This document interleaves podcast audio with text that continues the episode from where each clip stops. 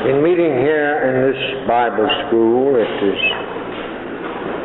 naturally for the purpose as has been outlined, for the strengthening of each other in the uh, beliefs and hopes and convictions, as Brother Glenn mentioned in his prayer to the coming of the Son of Man. And it is to train up the children in the way that they might go, that when they're old they may not depart from it. So, in this consideration, it's always well that we turn to the Word of Truth. And surely, with meeting here together, we ought to use every opportunity this week to strengthen each other's faith. So we might turn in this connection to the 27th Psalm. If you would like to, we would like to call your attention there to the words of David. Because it uh, would seem that the we would hope that each and every one here, that this beginning of the first verse would be our desire. The Lord is the light, light and my salvation. Whom shall I fear? The Lord is the strength of my life. Of whom shall I be afraid?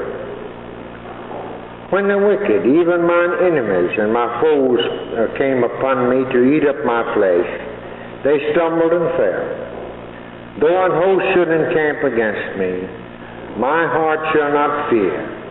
Though war should rise against me, in this will I be confident. One thing have I desired of the Lord, that will I seek after, that I might dwell in the house of the Lord all the days of my life, to behold the beauty of the Lord and to inquire in his temple. For in the time of trouble he shall hide me in his pavilion. In the secret of his tabernacle shall he hide me. He shall set me up upon a rock. And now shall mine head be lifted up above mine enemies round about me. Therefore will I offer in his, in his tabernacle sacrifices of joy. I will sing, yea, I will sing praises unto the Lord. Hear, O Lord, when I cry with my voice. Have mercy also upon me and answer me. When thou saidst, Seek ye my face, my heart said unto thee, Thy face, Lord, will I seek. Hide not thy face far from me. Put not thy servant away in anger. Thou hast been my help. Leave me not, neither forsake me, O Lord of my salvation. When my father and my mother forsake me, then the Lord will take me up. Teach me thy way, O Lord, and lead me in a plain path because of mine enemies. That's what we hope to do here is to make these truths so plain during this coming week. Deliver me not over unto the will of mine enemies for false witnesses are risen up against me, and such as breathe out cruelty.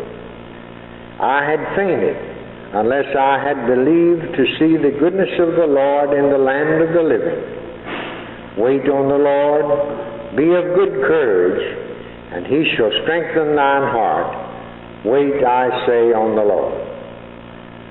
So might this be the attitude by which we could uh, carry out this next few days that we are together here, that we might speak to each other these plain truths in a plain path or in a way of plainness during the next few days that we uh, are here at this Bible school. And I'm sure that that's the wish of each and every one of us. At this time is the time for us to have the uh, class uh, assemblies or get-togethers, at, uh, get together at this time, and it's the usual has been the custom of uh, that the young folks go out first, but we are going to. I believe it's been requested we leave everybody in here so they will hear the resume of the adult teachers of their classes. So it's a, I believe it's a custom that we will take up the uh, the classes as to the adult teachers will give a resume of what they are going to set forth before the group in order that the teachers will be here and then they will go out. So in the uh, first class period is Brother Ken McPhee. So might we ask him to come forward and give us a resume of what he uh, uh, is going to bring to us during the week.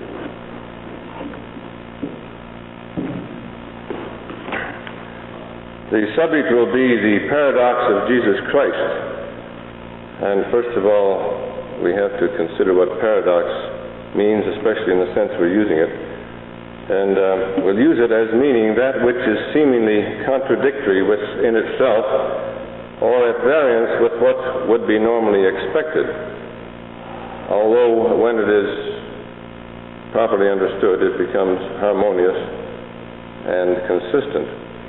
And uh, we'll be talking about things that are very familiar to all of us here, about the things we're told about Jesus, but trying to look at them in a slightly different way, perhaps, or adding some detail, and uh, recognizing that there are great contrasts within Jesus himself and within his life. The contrast of his parentage, where his mother was a humble maiden of Galilee his father, the Almighty Creator and Sustainer. The circumstances of his birth were extremely humble in a stable, and yet he is to be the King of the world, King of all the earth. His baptism by John has some unusual features. Uh, we know that uh, in Jesus we see God manifest, and yet at the same time he was of the same nature as his brethren in every respect, and uh, concerning which we have abundant testimony. We'll be looking at these things. He, his, by his works, he became our abiding place, and yet he had not where to lay his head during his ministry. These are some of the contrasts and uh, and uh, the paradoxes which we find in the life of Christ. And um, at first glance, and uh, on a somewhat uh, cursory level. They may seem a little confusing, but uh, when put in their proper perspective and properly understood, the whole picture becomes harmoniously woven together and consistent with the plan and purpose of God. Thank you, uh, Brother Ken, for this. Uh, resume that you've given us for your class. And then the second period will be Brother Jim Stanton. Would you come forward and uh, give us an outline of your class? Uh, the subject that we will uh, treat with this week is the multitudinous Christ. And our first uh, portion of the study will be dedicated to the exploration of the fundamentals of the gospel as they relate to this subject. Uh, the multitudinous Christ, in a very uh, basic sense, is, is salvation. And uh, we would like to lay this groundwork before moving into the other more speculative areas of the subject. Uh, we intend to uh, treat of the development of the spirit nature, which uh, we as uh, prospective attainers to this uh, multitudinous group hope to attain.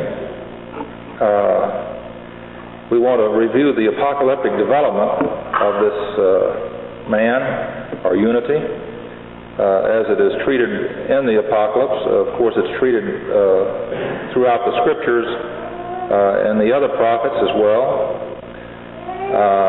And we want to move on to the realities of uh, the Sinaitic assembly for judgment and the development uh, and processing of this body.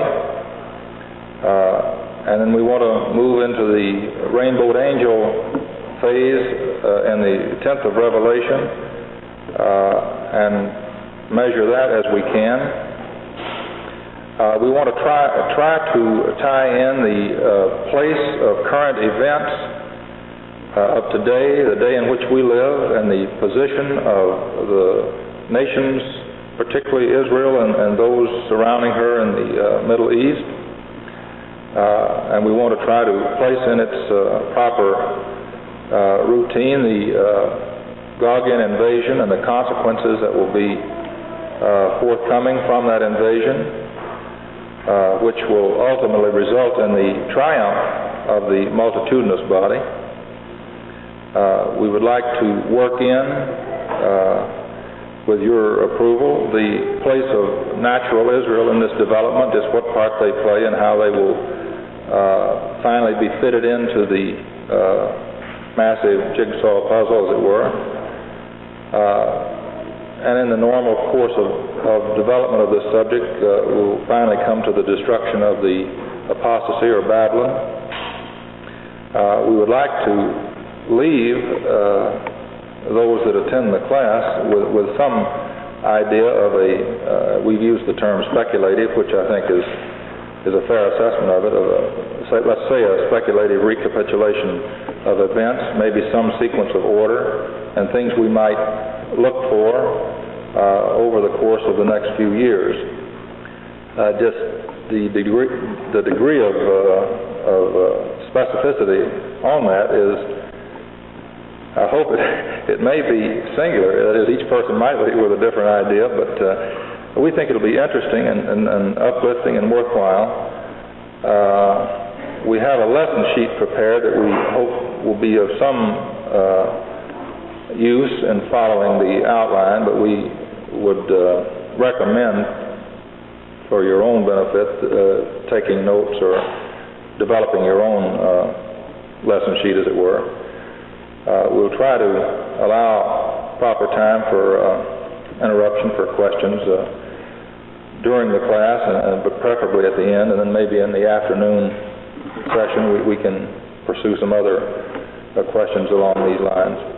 Uh, for the young people, uh, I know there are several here at the age of uh, either they have to choose uh, going into the so-called young people's class or going into this class. Uh, if there are those of this uh, middle-age group where they might not know which class to go into, we we do hope to present this from a fundamental viewpoint at first, and if they if they care to attend this class, of course, we'd be glad to have them. Uh, some of it, the, the latter part, may be more advanced than they care to uh, uh, tackle, but uh, we, we hope to make it as interesting as we can, both from their viewpoint and of those uh, with a number of years in the truth. Thank you, Brother Jim, for your outline. And then the third class Third will be Brother Ken Smith, so I'll ask him to come forward and uh, give a resume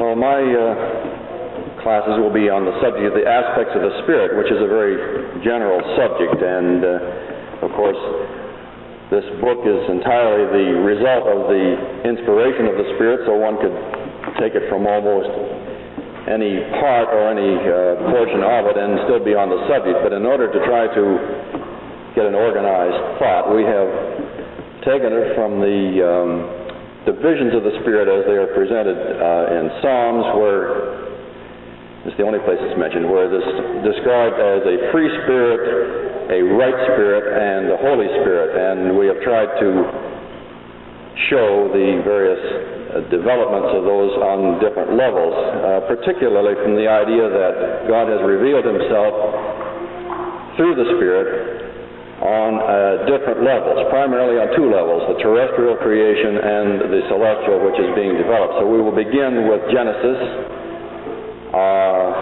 not from the idea of uh, an archaeological study or what actually happened to Genesis or anything like that, but trying to show the fact that uh, God is beginning his revelation to man on that level through the creation of the world and man upon it and so on, and that that level continues then on into um, particularly with the children of Israel and the law of Moses and how he has revealed himself on that level, and then moving onward through the course of the week, we hope to get into the uh, higher manifestations of the Spirit in Jesus Christ and the development of the celestial creation. And finally, in the last uh, lesson, to treat the idea of the right spirit as the spirit that is developed in us by these means, so that we will conclude with the uh, thing that I hope we are mostly interested in, that is the uh, development in ourselves of uh, the Spirit of Christ as it is described in the Scriptures and that the work of the Spirit will find uh, fruit in us by our efforts. Thank you, Brother Smith, for your outline, and uh, uh, we know that these brethren have worked hard in getting their classes or material in line and organized and ready to present to us and what is obtained from those classes is going to be what we put into it when we go into the class. So may each and every one of us that attend them uh, strive to take away with us some thoughts that uh, give us the strength and encouragement to press on to that mark of the prize of the high calling which is in Christ Jesus.